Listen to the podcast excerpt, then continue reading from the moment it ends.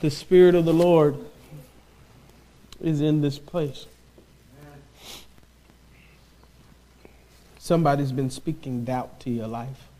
Somebody's been telling you what you can't do and what you're not capable of. I don't know who you are. But to all those voices in your head that say you'll never be anything and you'll never overcome, I just want you to whisper right where you are, Jesus. Somebody's told you that your best days are behind you and that you're going to ride into the sunset. But I want you to look at that, that, that negativity and say, God still has life in me. And as long as there's breath in my body, God has a purpose and a plan for my life. If that's you, will you speak Jesus? Somebody struggling in their body with sickness and it won't go away and it's always poor health poor eating habits poor choices uh, poor, poor no exercise and you can never seem to get a rhythm or consistency in your life. Right now i want you to speak jesus. Hallelujah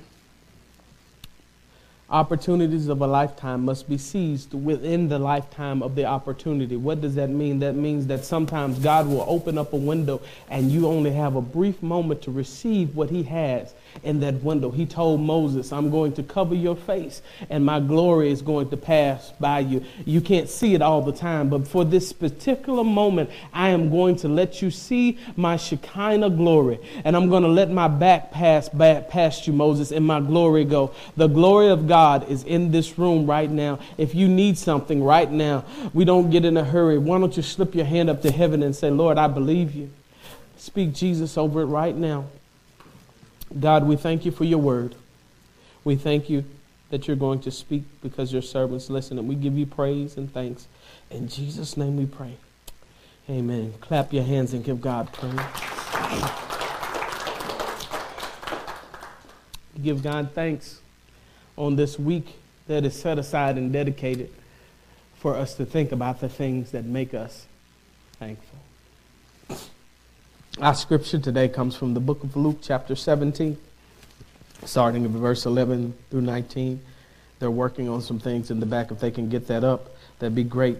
I don't, we don't need them up just yet, guys. You can pull that down. Luke 17, 11 through 19. I want to keep them waiting and in suspense. Luke 11, 17, 11 through 19. And it reads this, and you can read with me. I love to hear the sound of your voices. I love to see you. Ready and read. Now, on his way to Jerusalem, Jesus traveled along the border between Samaria and Galilee. And he was going into a village.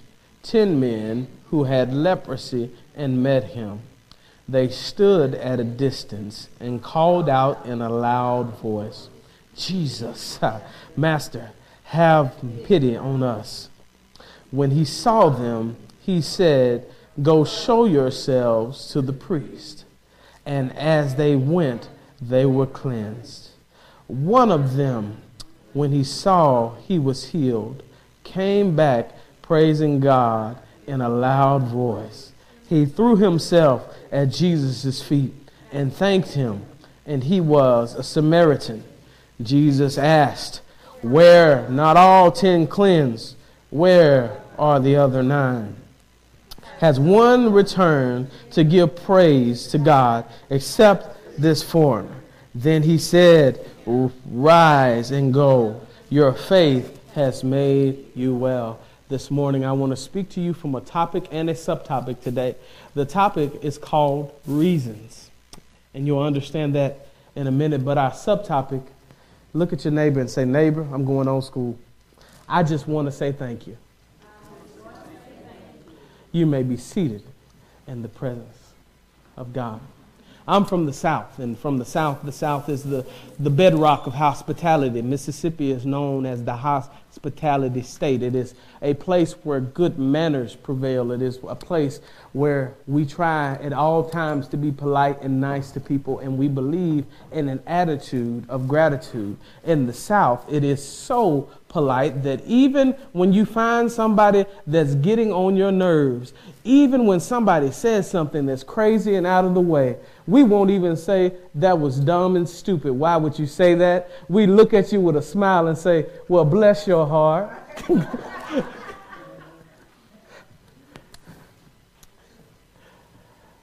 we are a thankful and a generous and a giving people. And we've learned something that I've learned naturally as I come up that it doesn't hurt anybody just to say thank you. It never hurts anybody to say thank you. I was looking at a post from uh, a friend, and he was talking about them saving somebody's life, and nobody seemed to care. Somebody was choking on some food, and then he mentioned it would have even been nice for the person that we saved to say thank you. They didn't even take the time to say thank you. In this rush, rushed and bustle of life, we try to go place to place. We're always in a hurry, busy going nowhere. Have you ever been passed by somebody on the highway and they pass around you and they act like they're going 100 miles an hour and they pass you like you're going five just to realize that in 30 seconds y'all both going to be sitting at the same stoplight together? Always in a hurry going nowhere. Always ungrateful for what you have. The more you get, the more you want. You can't be satisfied with anything. You, eh, no matter what happens in life, if you get $10, you're mad because you don't have 20. If you get a thousand, you get mad because you don't have 10,000. If you have a car and it's barely running, but you don't have to walk, you're mad because you don't have a Lexus. And if you have a Lexus, you're mad because you don't have a BMW and you have an apartment and can't be thankful for the apartment because you don't have to sleep outside. You're mad because you don't have a house. And if you have a house, you're mad because the house is too small. And if the house is not big enough, uh, you're mad because you don't have have. We are a people in our westernized culture that are not really thankful for anything. And thankfulness or unthankfulness is a robber, it is a thief. We can become thankless, but it is important for us to be thankful full. If you look at the etymology of the word thankful and break down the word, you can switch the points, switch the last part from the first one and say, I'm not thankful, but I'm full of thanks. Life would be a lot better. People would be a lot less stressed. People would be a lot less on edge if they were full of thanks, if they found reasons to be grateful instead of reasons to be negative. If they found reasons to pray for their leaders instead of reasons to tear them down. If they found reasons to pray for people who had differences with them rather than reasons to hate those people that had differences, the world would be a better place. And I see these people in our text that Jesus has met and they are in between two cities. Neither city wants them because they are not just Jews or Samaritans, they're Jews and Samaritans. As you read through the text, you can contextualize it, and we'll get to that in a second. But neither Samaria nor Galilee want them because they have leprosy.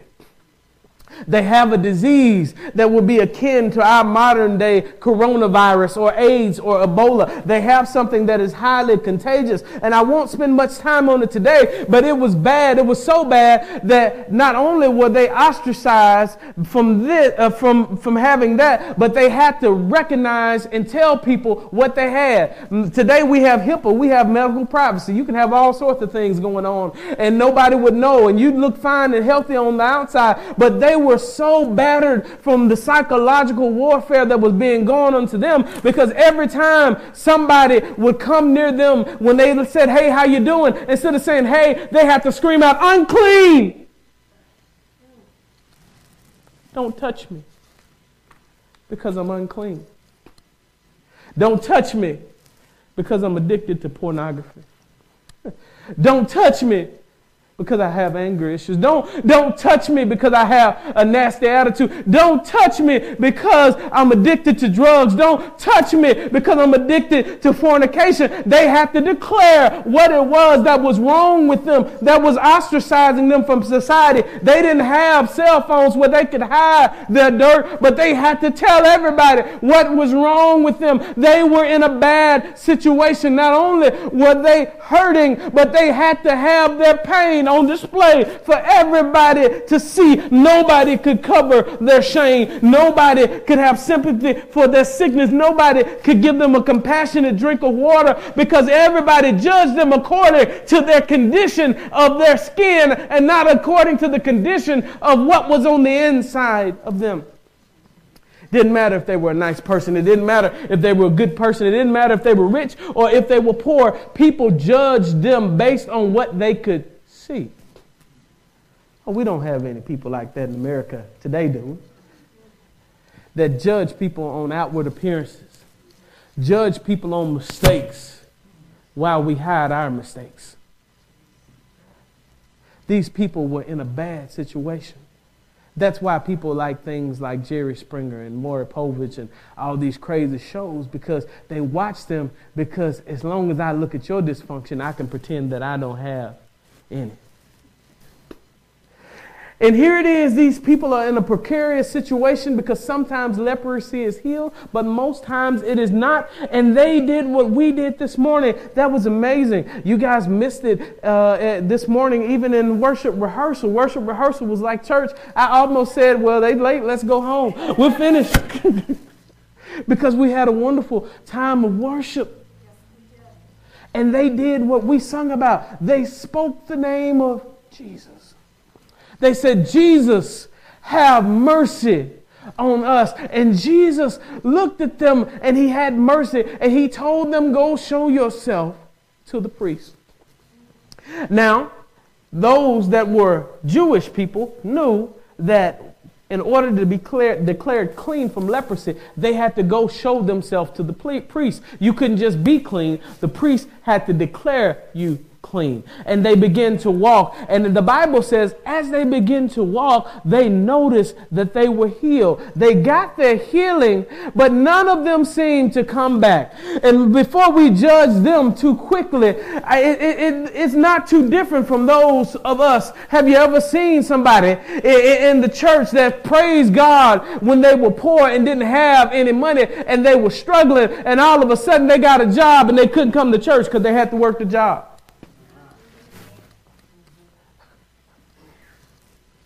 Are those people who would walk to, to church because they didn't have a ride or they would catch a ride. And when God blessed them with a car, they weren't at church on Sunday because they had to wash the car. Unthankful. Always looking for reasons not to serve God instead of looking for reasons to serve God. God blessed you. It is because of God that we have any blessing in our life. It is because of God we have anything in our life that gives us something, and we ought to be careful that we don't use the very thing God blessed us with and become unthankful and use it as a reason to not serve God. These people were devout Jews. They, they knew that what they were doing was wrong. They knew they should have come back and at least said. Because when you don't thank, see, thankfulness is worship. Thankfulness is acknowledging that you did something for me that I did not have the power to do for myself. Thankfulness is a way of connectivity with our Creator. I am thankful because I realize you're doing things for me that I could not do for myself. I don't know if you know it or not, but your job is not your provider. Jireh is your provider. And if Jireh decides that job is not going to be there, You can apply for every job in the world, and if He don't want you to have it, you won't have it, and you can make a million dollars. And if God said, "Let there be a hole in your pocket," it doesn't matter; it'll come right in and come right out. So God is the reason that you have why you have. A lot of people have trouble with tithing and giving because they think it's their money, but it's not their money. The Bible said that the earth is the Lord's and the fullness thereof, and everything that dwells in it all belongs to God. It's all His. But when we cease to be thankful, we take stuff for granted. We take it for granted that we got breath in our body. We think, take it for granted that we can get up. And we take it for granted that we, we, we, we are able to come to church. Some of us sit at home on Wednesday nights knowing that we could be at Bible study on Wednesday night. I'm not talking about this church. I'm talking all across America. People sit at home ex- with excuse after excuse with why they can't serve God. Unthankfulness. I bet you if you needed to go somewhere somewhere to the store, you will find a way to the store. But we find every reason and excuse why we can't come.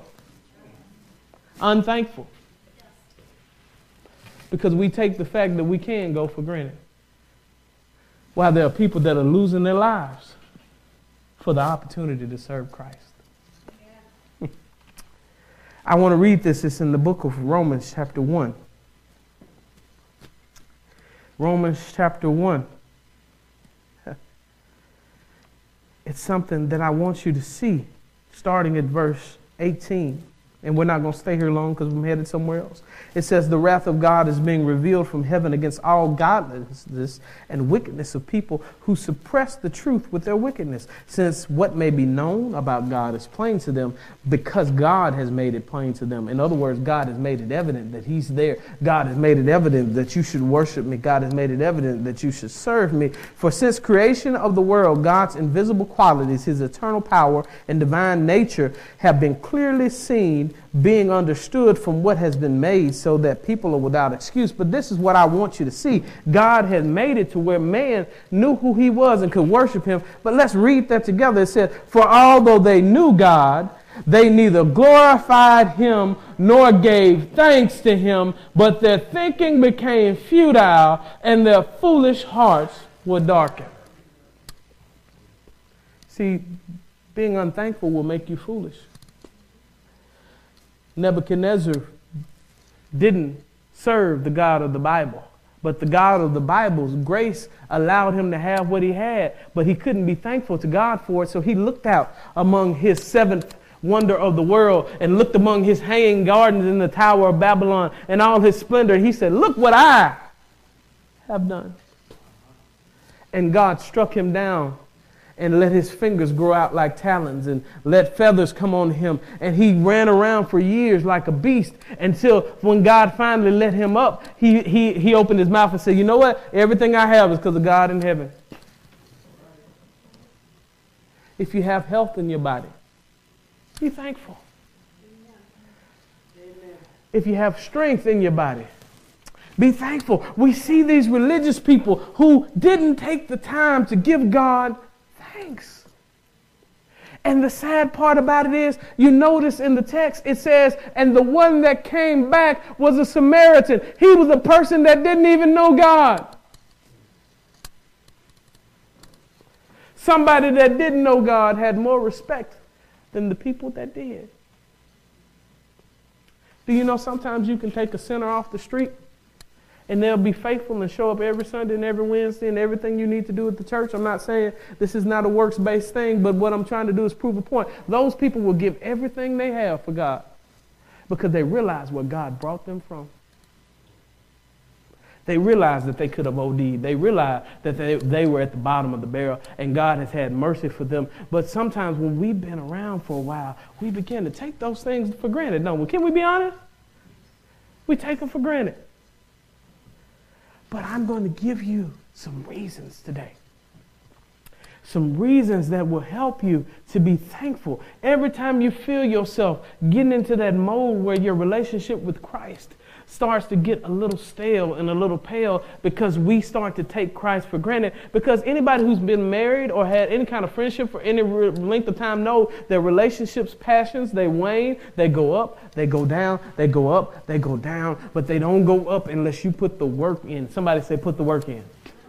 So I want to give you seven reasons today that we should be thankful. If you want this, I'll send you a copy of it. But I wanted them to put it on the screen. Victor was trying to get a preview. I told him he couldn't look. Let's read it together. I'm thankful because it's God's will and desire for me. Now, if I didn't do any more, we could stop at number one. I had to talk to one of my children, and I rarely do this because I have highly intelligent children, and I usually give them a little bit more latitude than we got when we were young. But this week, I played my mama. And I said, they asked me, why should I do it? And I tried to reason with them. And when they wouldn't let me reason, I said, I'll give you a good reason. Why? Because I said so. That's why. and that's the only reason you need. We should be thankful because he said so. Let's read that scripture. It says, What? Give thanks in all circumstances, for this is God's will for you in Christ Jesus. We always want to know if we're in the will of Christ. Well, be thankful. When you find yourself complaining, you are out of the will of God. Because complaining is the antithesis of thankfulness. If you're complaining about the government instead of praying for the government, you're out of the will of God. Uh oh. If you're complaining about the gas prices instead of praising God that you have money to buy gas, you are out of the will of God. If you pray, if you're out of the will of God, how do I know I'm out of the will of God? Go to the grocery store, and I'm pretty sure all of us lately have been out of the will of God when we look and it's $34 for a steak and we begin to complain. You are out of the will of God because you couldn't have, you couldn't have had money to get gas to get to the store and you can still have food to eat. If you can't eat a steak, Vienna Winds do just as good. Learn to be thankful for what you have. Because it's God's will. Let's go to number two. We have seven, so we're not going to linger. What's number two? Let's read it together. I'm thankful for what I didn't deserve that I did get. Let's read those scriptures that you may be children of your Father in heaven. He causes his sun to rise on the evil and the good and sends rain on the righteous and the unrighteous. And my favorite, let's read Romans 5 and 8. Somebody ought to shout with this. I'm going to let you shout today. When you get to the one that makes you shout, just go ahead and shout out. It's okay. Today, let's read it. It says, But God demonstrates his own love for us in this. While we were still sinners, Christ died for us.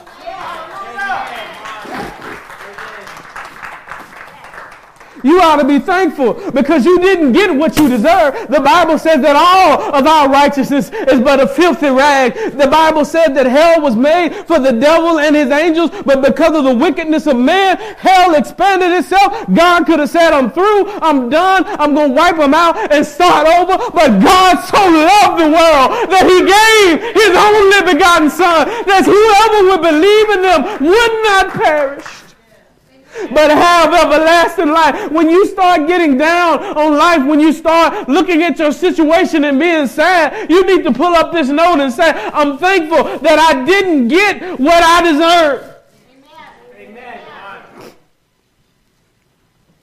When you start looking down on other people and you're having trouble with forgiveness and you're having trouble with having compassion with other people, like a pastor used to tell me, keep a mirror in your pocket and look at your own self and realize that you didn't get what you deserved either and be grateful that you didn't get what you deserve.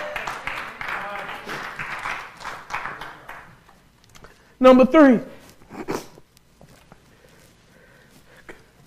I'm thankful for what I did deserve that I did not get. Let's read it. Because of the Lord's great love, we are not consumed, for his compassions never fail. They are new every morning. Great is your faithfulness. Aren't you glad that God doesn't give us what we deserve?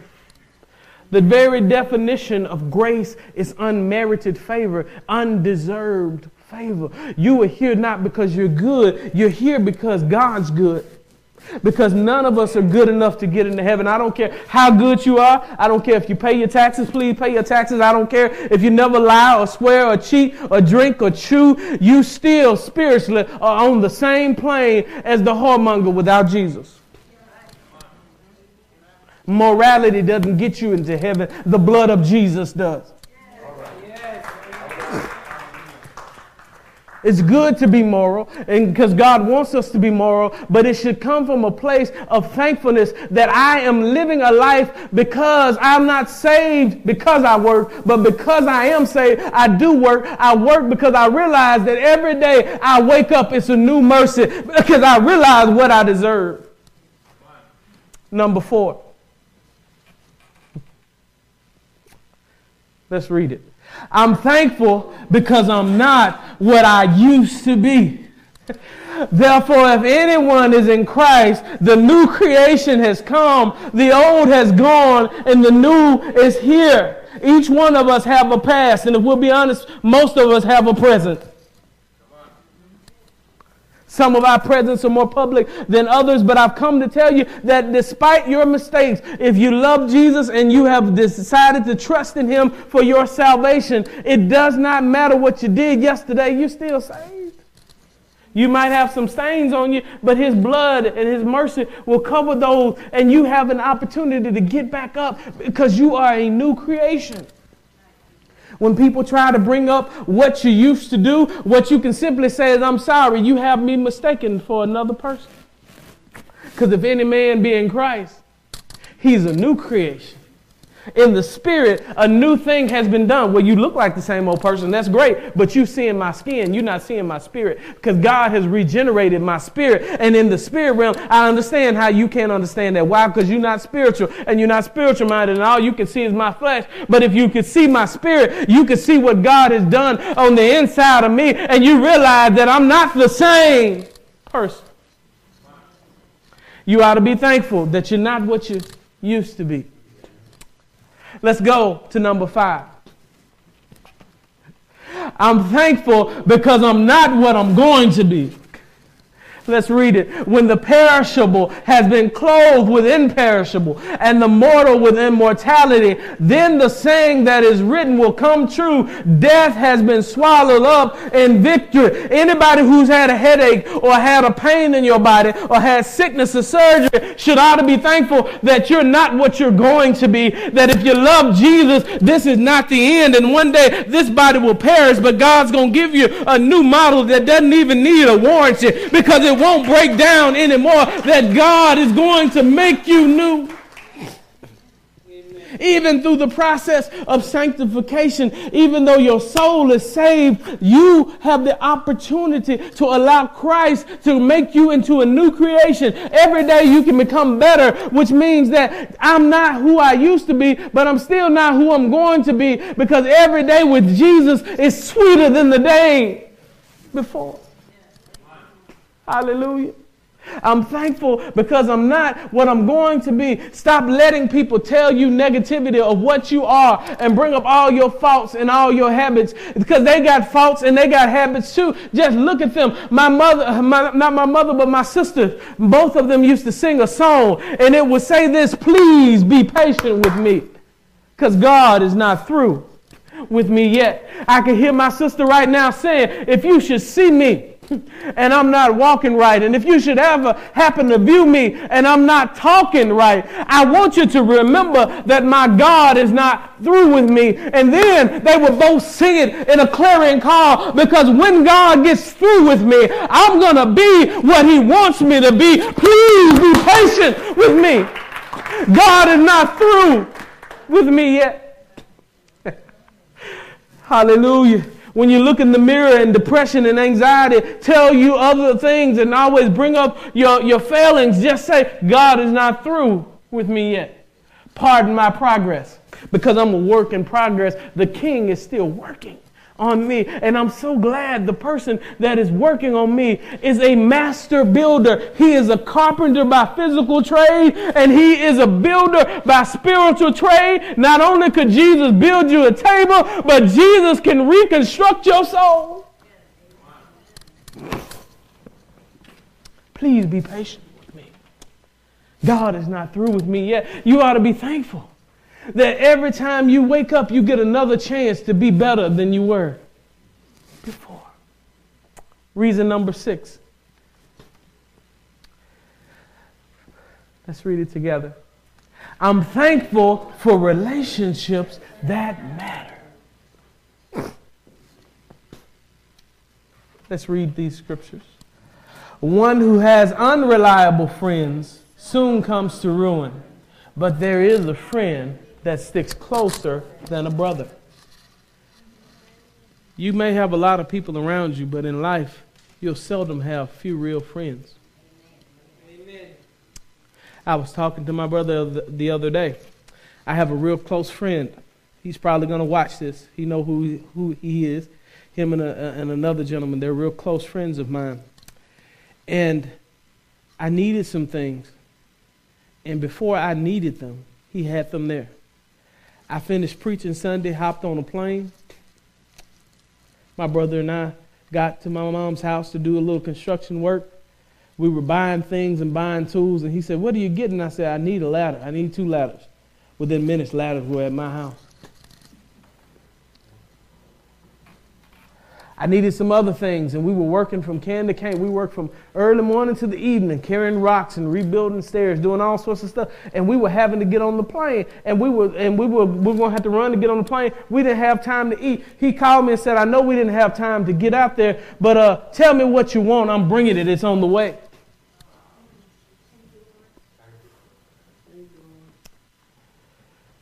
You will have a lot of people around you, but you will seldom have really true friends. And you know why I count him and another young gentleman a friend? Because they're not just with me when I'm up, they've been with me the whole time I was down. And they never turned their back on me. Thank you, Lord. Thank you, Lord. Thank you, Lord. That's when you need a friend that sometimes can stick closer than a brother. I've got brothers that are close friends like that. Be thankful for relationships that matter. Well, I don't have a lot of friends. Are you married? Yes. Well, that should be your best friend that you're married to. If it's not, be thankful that you're a work in progress and you can fix that today.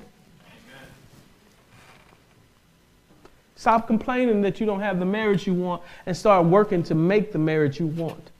Be thankful that you have somebody because guess what? The one thing you complaining about is the one other thing that somebody else wants. I've learned in Royal Oak that, that, that, sometimes you throw out trash and before you can get it out, somebody on the side of the road digging through it, looking to see what they can get. That very person that you complaining about is that very person somebody else waiting for you to throw out. You better be grateful for what you have. Let's read this next one. A friend loves at all time, and a brother is born for a time of adversity. There are some people that will be with you through very, very tough times and those people prove themselves to be friends. I've often said you will really realize who are your friends in two situations when they don't need you or you need them. You'll find out who your real friends are. But you need to be thankful because each of us have at least one relationship that matters. Even if your mama gone, your mama loved you.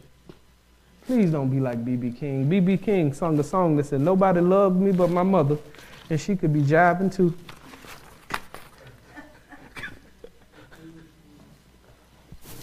I'm pretty sure at least your mother loved you. And if you don't have any earthly relationships, Jesus loves you. He trumps every other relationship in the world. Oh, how I love Jesus. Because he first loved me.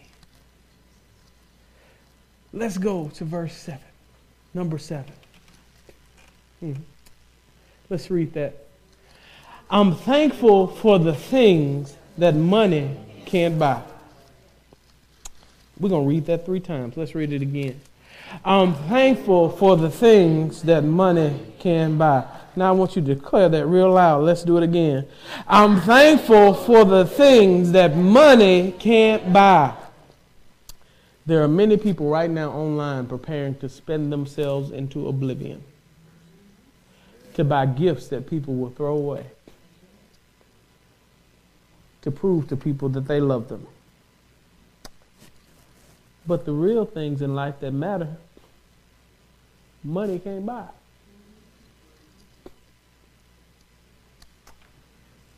The real things in life that have real consequence are invaluable. They cannot be purchased by a human. Your salvation is invaluable. It could not be purchased by anybody but Jesus. Let's read the scripture. 49, Psalms 49. Most people probably have never opened up Psalms 49, but Psalms 49, verse 7 through 8. Let's read it.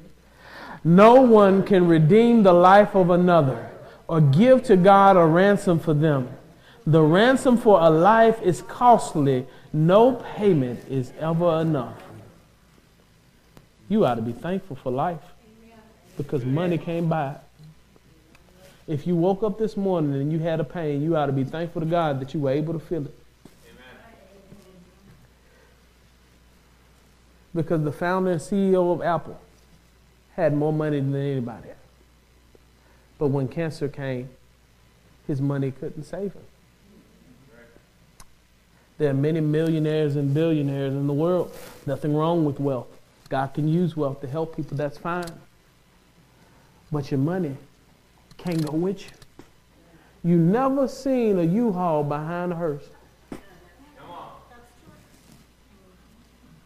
And many times we waste the one thing that money can't buy, which is our life, working overtime to make more money than we need to give a lifestyle that we really don't need. So we'll be miserable. Spend all your time working for a house, and when you finally get enough money and it's paid for, you die. And you wasted your life. That doesn't mean don't work. If somebody listen to me, you need to work, man. Don't work, you don't eat. But what I'm saying is priority is important. I love my job, but guess what? I love love being here. But nothing is more important than those little girls out there working and that lady right there. Because my job won't be holding my hand when I take my last breath. I'm going to read a little bit more of Psalms 49. It's not on the screen, but I'm going to read it so you can hear it.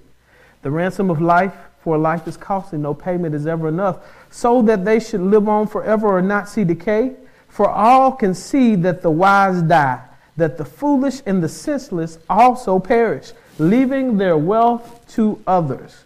Their tombs will remain their houses forever, their dwellings in, for endless generations, though they had named lands after themselves. People, despite their wealth, do not endure.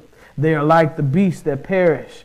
This is the fate of those who trust in themselves and their followers who approve their sayings. They are like, that would be like likes and retweets, just in case you want to put that today. They are like sheep and are destined to die. Death will be their shepherd, but the upright will prevail over them in the morning. What does that mean? You may not have a lot of money on this earth, but if you send up timber in righteousness, God has a place for you that has streets paved with gold, and you don't have to worry about potholes. God's got something for you. You may never be rich on this side, and if you are, God bless you. I'm happy for you, but God has something on the other side that money cannot buy.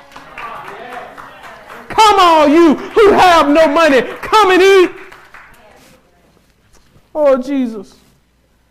I want to let you know that because that is countercultural to our society today because everything in our society is about getting more and having more. And guess what? You can sometimes you need to say, I've got enough. How many flat screen TVs do you need? Amen. How many pairs of shoes do you need, Doug, Brother Dave? How many hunting rifles and golf clubs do you need?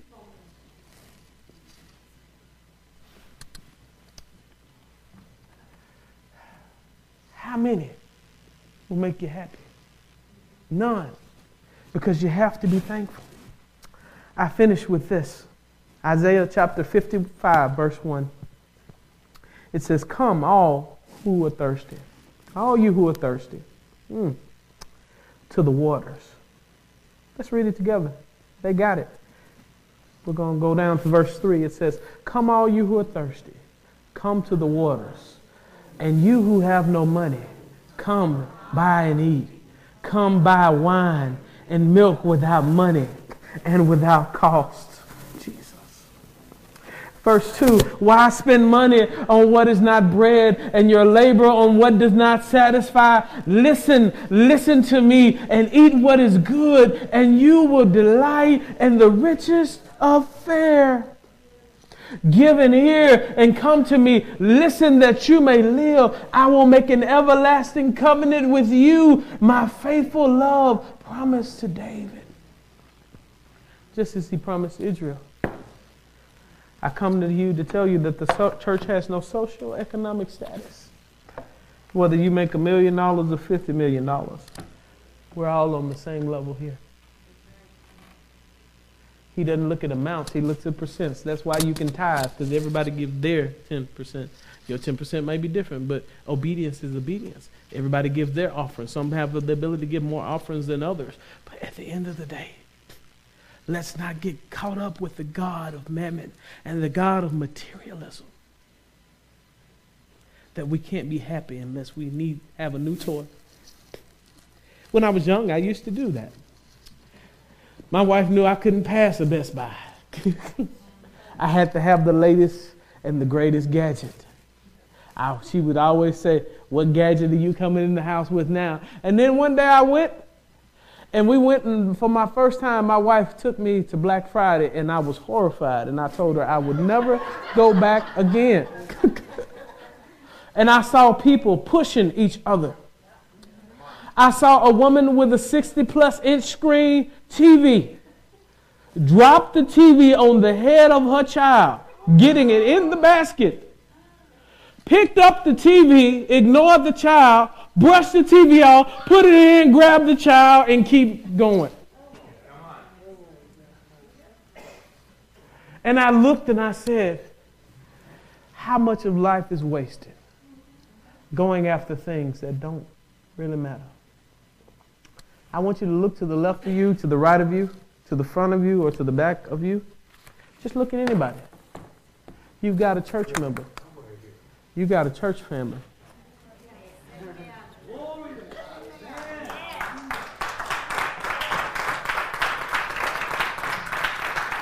Yes, ma'am, Miss Bar- I'm looking at Sister Barbara. Money can't buy Sister Barbara. She's a sweet lady. Money can't buy Sister Wolf or Jayless or, or, or, or any of my friends here, super sharp. The Hobsons, money can't buy them. Money can't buy any of you. And guess what? I wouldn't trade you for a million dollars.